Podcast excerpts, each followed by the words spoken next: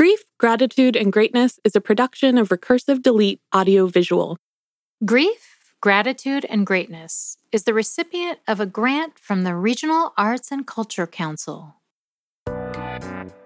When someone close to us dies, having a reminder of them that you can see every day and keep close to you can be a great comfort. So it's no surprise I'm drawn to Lori Mason's memorial quilts. Each piece that she creates is thoughtfully designed with the deceased loved one in mind. She gets to know about them and transforms garments like their favorite Hawaiian shirts, their judges' robes, uniforms, and other personal fabrics into a piece of art that reflects their lives. Head over to lorimasondesign.com and check out examples of how she honors each individual's unique life with her art. Her process is well documented and will give you a sense of the curiosity and intention that she brings to each quilt project. It's a wonderful gift we can give ourselves, snuggling under a quilt that's an artful remembrance and celebration of those we love. Head over to lorimasondesign.com or to our show notes to learn more.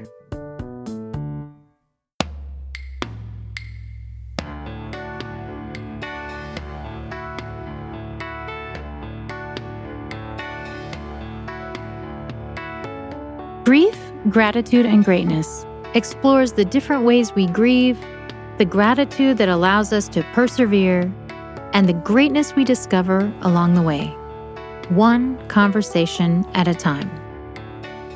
I'm your host, Sarah Shaul. From his childhood in Brooklyn to his adult life in Portland, Oregon, the arts and music have been a constant thread in Andre Middleton's life. As a Black man and father of a young teen, Andre saw a vacuum in philanthropic outreach to Black, Brown, Indigenous, and LGBTQ kids. So he stepped into that space to create the nonprofit Friends of Noise, supporting and empowering young people as they learn hands on fundamentals of the music business a self described code switcher, very much aware of the racism he is confronted on a daily basis. Andre has navigated through life by steering clear of confrontation, choosing to adapt to the different places and spaces he found himself until now. As the executive director of a nonprofit that serves young people, Andre finds himself as a leader and mentor to kids kids who are looking to him as racism is centered in our national conversation. His work is at the very forefront of Portland's protests, from setting up sound for Black Lives Matter events to delivering powerful speeches about the need for widespread systemic change. Whether it's TikTok kids disrupting a hateful rally or our young people taking to the streets night after night in protest, the change that we're seeing is driven by our youth. The greatest role some of us Gen Xers may play is one of mentorship and support. Grief is part of so many people's daily experience, only because they do not fit into the cis normative patriarchal system that is the framework of how we live in this country. Grief is something we've been conditioned to keep to ourselves while we stay strong and carry on. It's far past time that we witness and acknowledge the grief and struggles of people who are Black in America.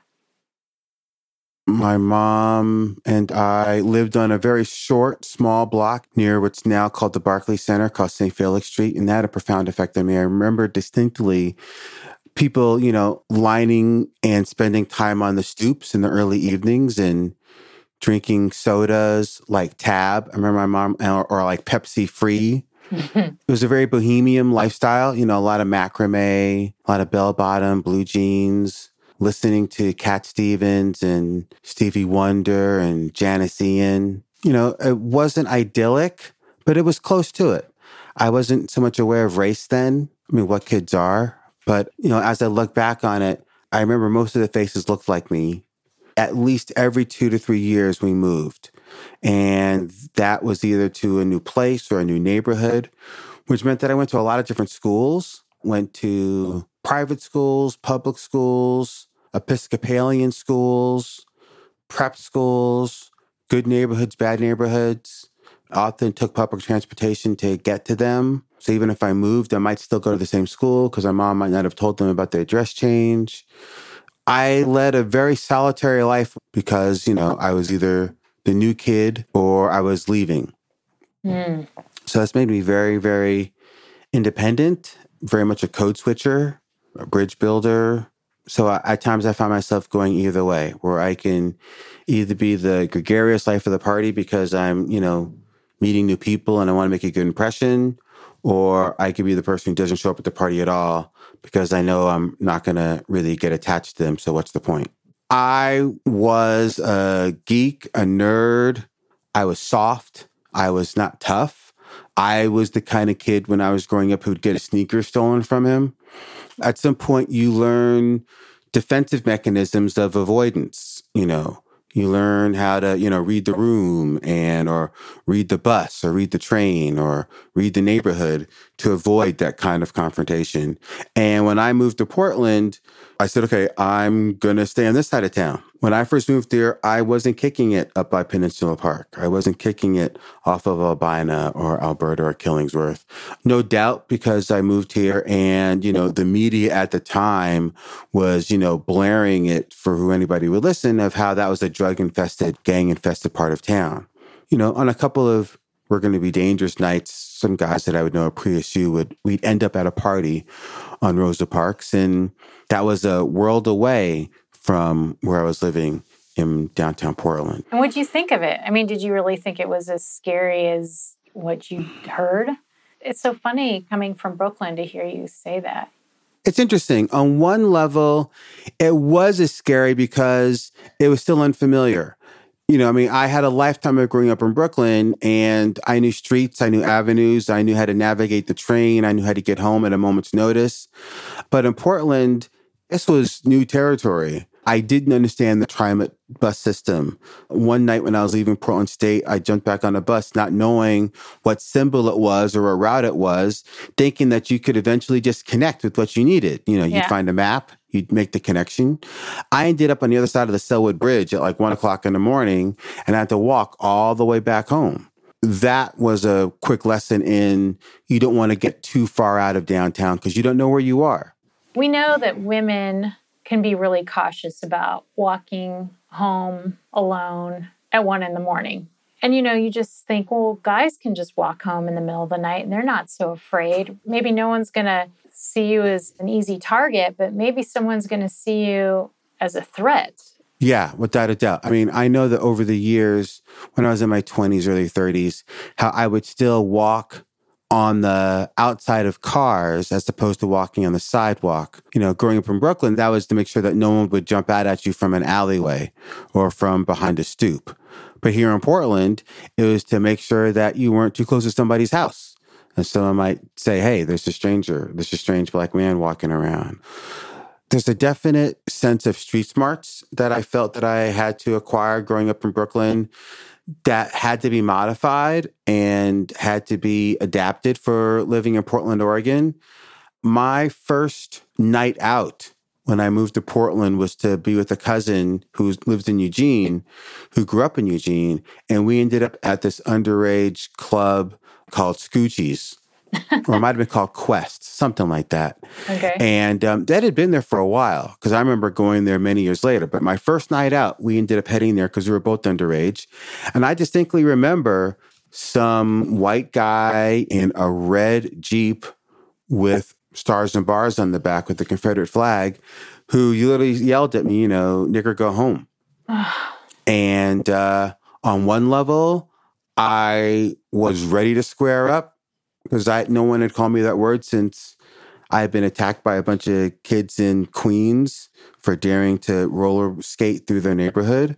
But then it, it occurred to me, Andre, you have no idea where you are right now. You know, you don't know where the safe space is. You don't know what the tone or the mood of the police is in this town.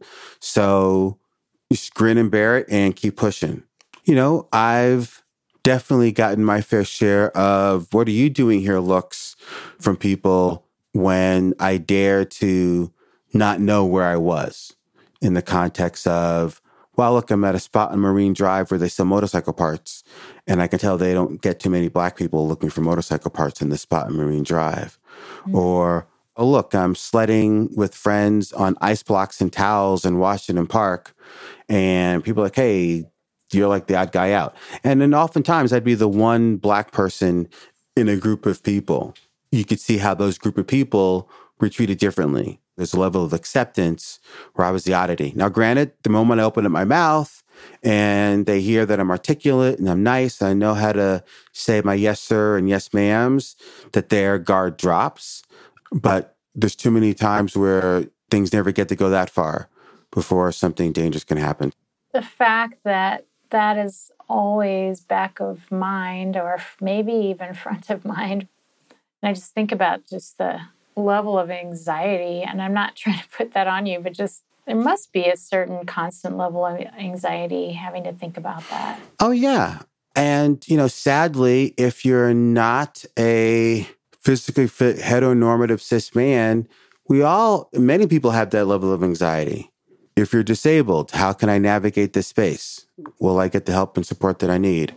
If you're a woman, you know, can I navigate this bar, this restaurant, this, you know, athletic facility and not be accosted? So many people go through the calculation, the notion that, you know, every day we've got to calculate, you know, who we're talking to and where we're walking to. And that's not just for drug addled neighborhoods. It's for prep schools. It's for casinos. It's for bars. It's for public transportation. Mm-hmm. We're all doing this mental calculation of how am I safe and who's here. It's a shame that we all don't realize that we're all subject to the whims of heteronormative white supremacy and how some people are sidling up to that and saying, oh, I'm going to be as heteronormative and as white as I can be versus not having that level of safety. If you'd like to support our work with grief, gratitude, and greatness, consider becoming a backer on Patreon. Your support allows us to deliver conversations that help to dissolve the stigma and evolve our culture around grief. You'll find a link to contribute via Patreon in the show notes. And if you have a business that supports people who are listening to our show, let's talk about how you can sponsor an episode or two or three.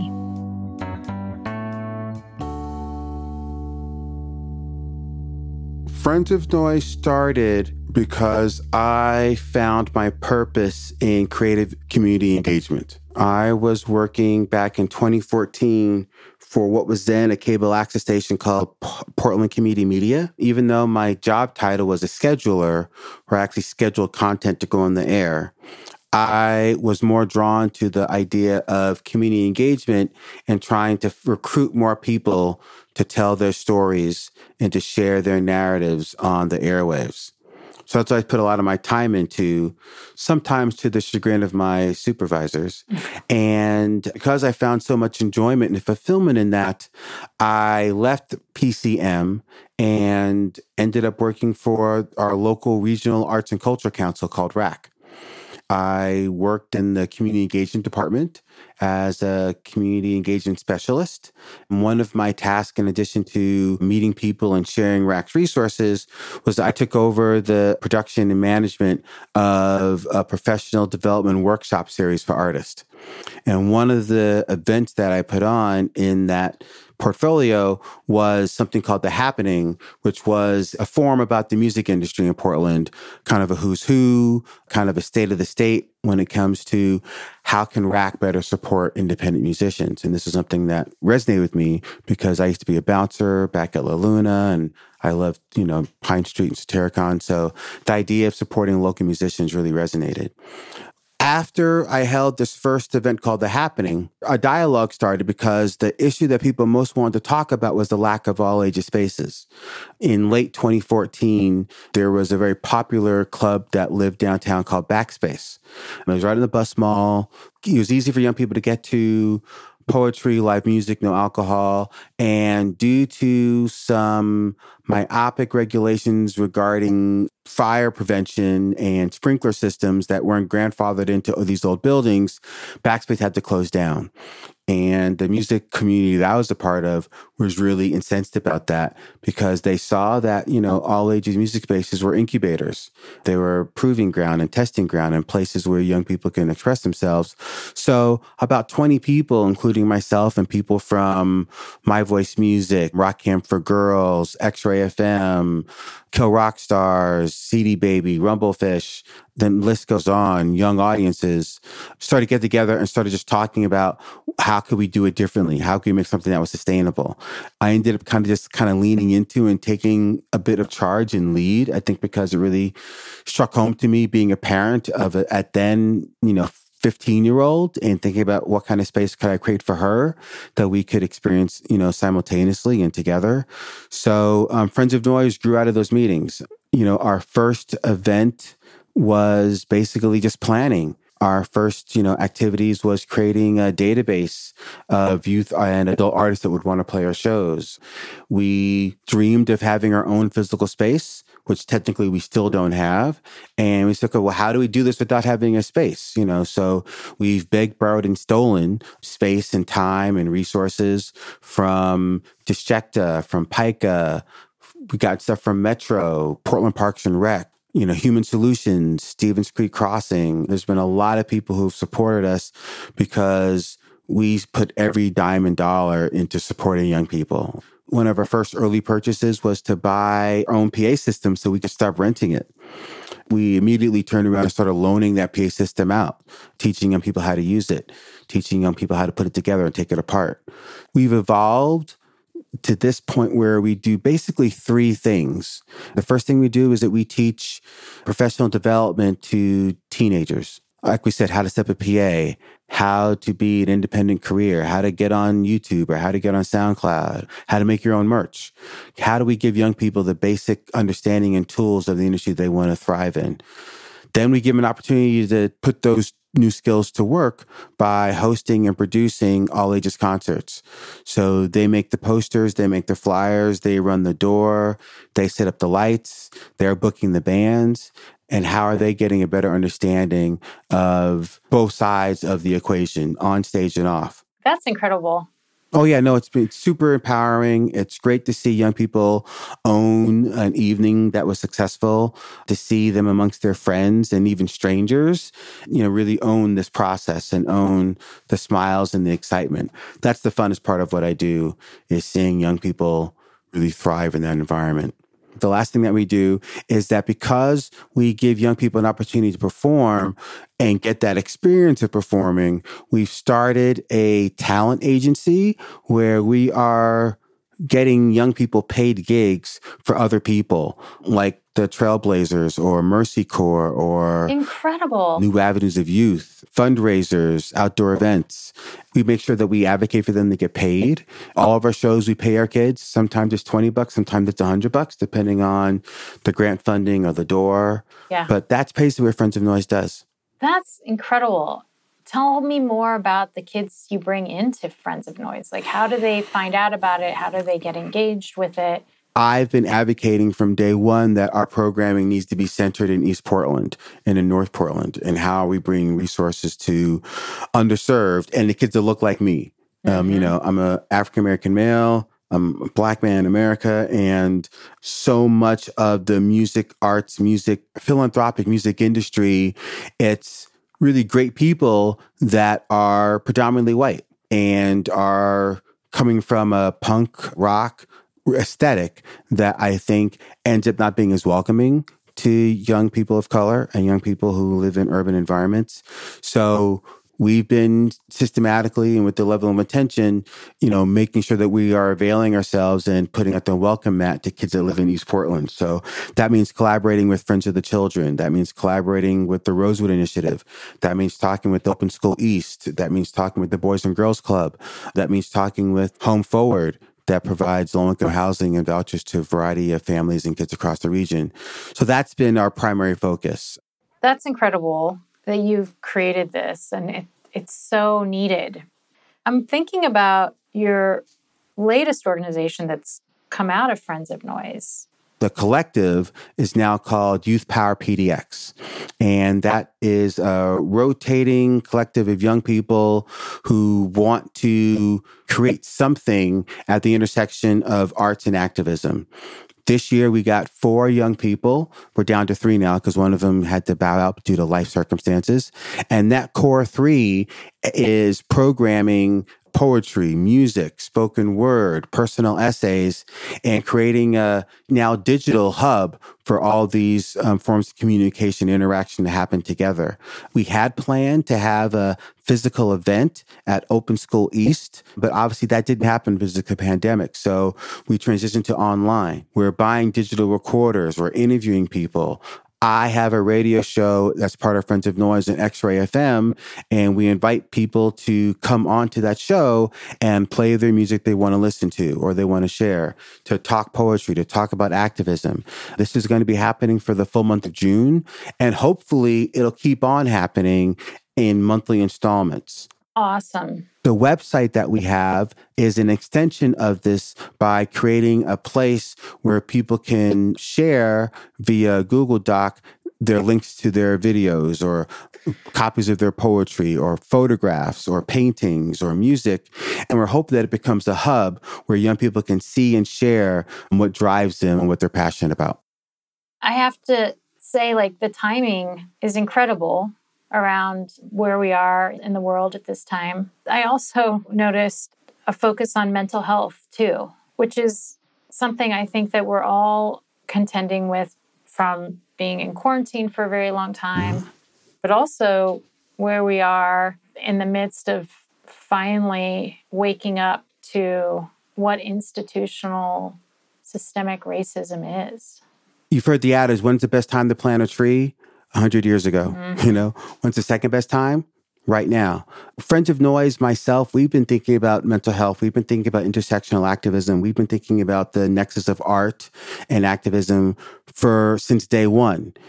You ever heard the expression, I hate to be right, I'd rather be wrong? I'm saddened that the world has continued to hasten towards a place where it's our youth that have to carry this burden.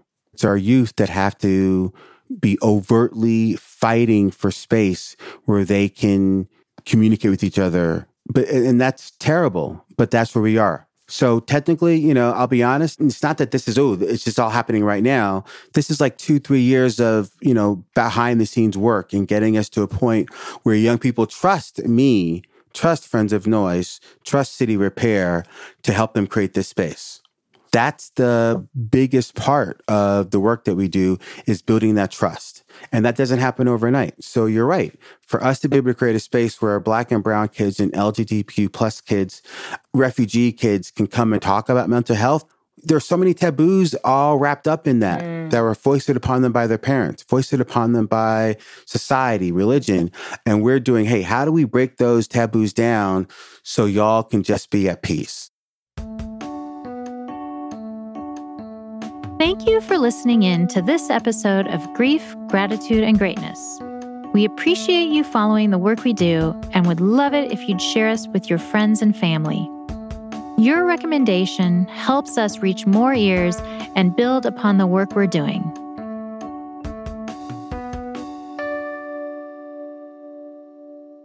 I see myself as a very resilient person having dealt with child abuse, having felt uh, dealt with abandonment, having dealt with isolation, being an only child and being a child, a latchkey kid. So I've dealt with a lot of potholes or a lot of traumatic things in my life.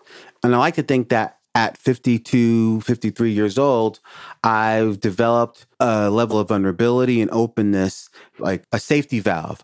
I hope that I'm able to release that negativity and that and, and things that don't help me in a very safe way through talking. You know, how do you maintain your peace, your calm when you've been dealing with am i going to make my mortgage this month for three months in a row and oh my kid needs this and how do i provide that for them and i don't know if i'll have a job six months from now because i work at a nonprofit that produces all age music concerts as a as a mm. major part of what it does and if we can't come together then what? Am I going to have kids all standing six feet apart? And instead of having 200 people in a room, I have 50 people in a room.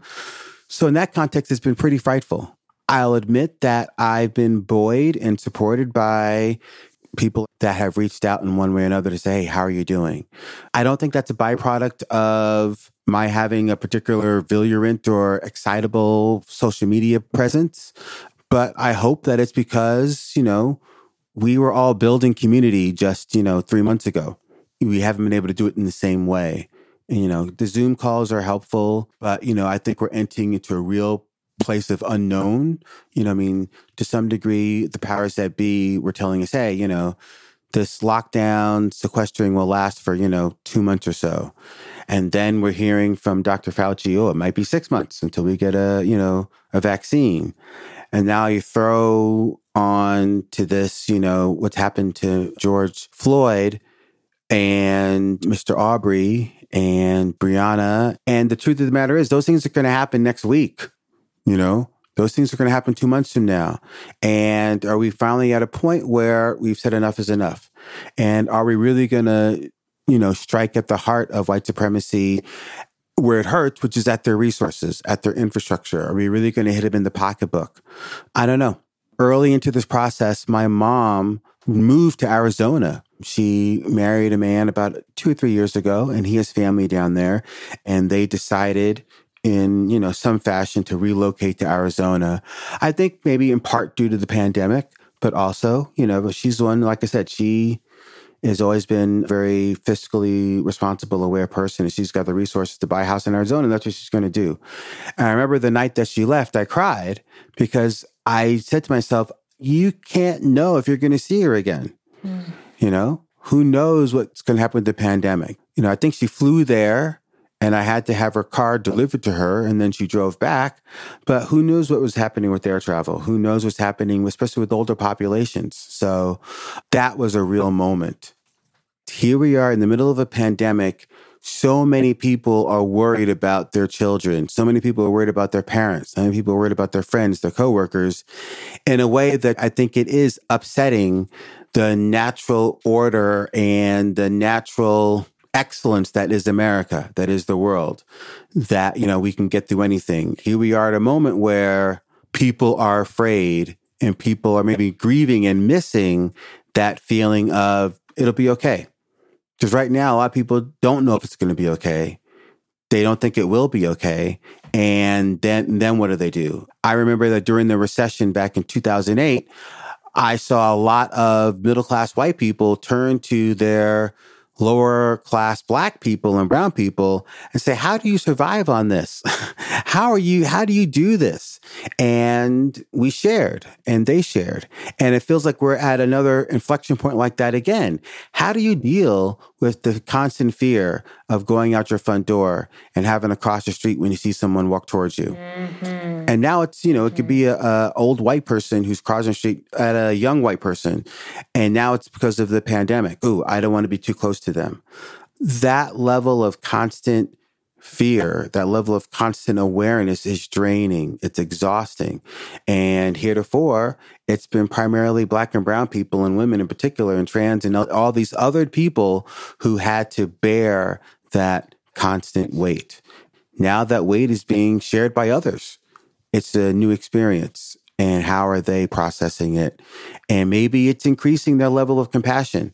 Maybe the people we see marching and the people who are coming out of their cocoons and coming out of their sequestering out of their homes, out of their quarantines, maybe there is a new level of empathy, a new level of compassion for Black Americans, for women who have been subject to over policing because they know what it feels like a little more now than they might have in the past.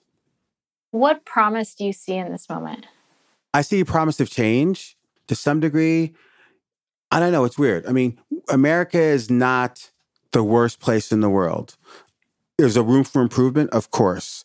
But I think under this current administration, I think under the policies that neutered Republican Party is willing to sign off on means that it could get a lot worse.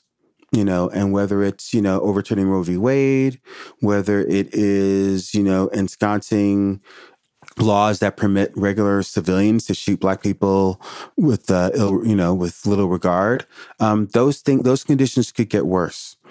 I hope that people realize that and they get up and they fight however they can whether that's marching whether that's voting whether that is you know resisting changing the status quo. Early in the pandemic, I started on my social media talking about not returning to normal, that the current normal was not working for me.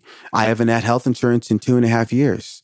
I didn't have the savings to get through this pandemic it's scary to think about that, but you know, I don't know how sustainable my life would have been when I turned 60 or 70 and I don't have health care and I have underlying conditions that could take me early, you know, and I don't have access to housing, to food, to so many things because I can't afford it. So I'm hopeful that through direct action, through people fighting, through success of this moment, that it inspires and propels people to take on the next moment. So, yes, if we can create a society, if we can redefine policing, if we can redefine community engagement, maybe we can redefine education. Maybe we can redefine healthcare and take it away from insurance companies and mega corporations. Maybe we can redefine how we're governed. And maybe this moment is the moment of conflict, the moment that we need to succeed in that propels us to be successful again in a different arena. Grief, Gratitude, and Greatness was created by me, Sarah Shaul, and is a production of Recursive Delete Audiovisual in Portland, Oregon. This episode was produced and edited by Jack Saturn, with music by Samantha Jensen. Subscribe to our show wherever you listen to podcasts Word of mouth helps us find new listeners, so please leave us a review and let your friends know about us. More information about this episode and how to contact us can be found in our show notes and at griefgratitudegreatness.com. You'll also find links to follow us on Instagram, Patreon, and Facebook. Join us next time. We look forward to sharing more conversations with you.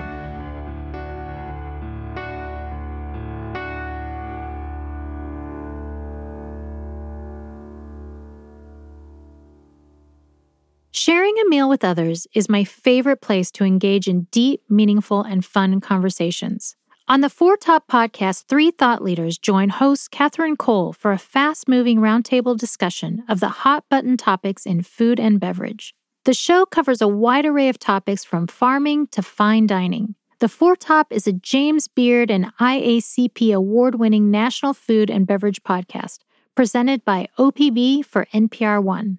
Start listening now at thefourtop.org, Spotify, iTunes, or wherever you get your podcasts.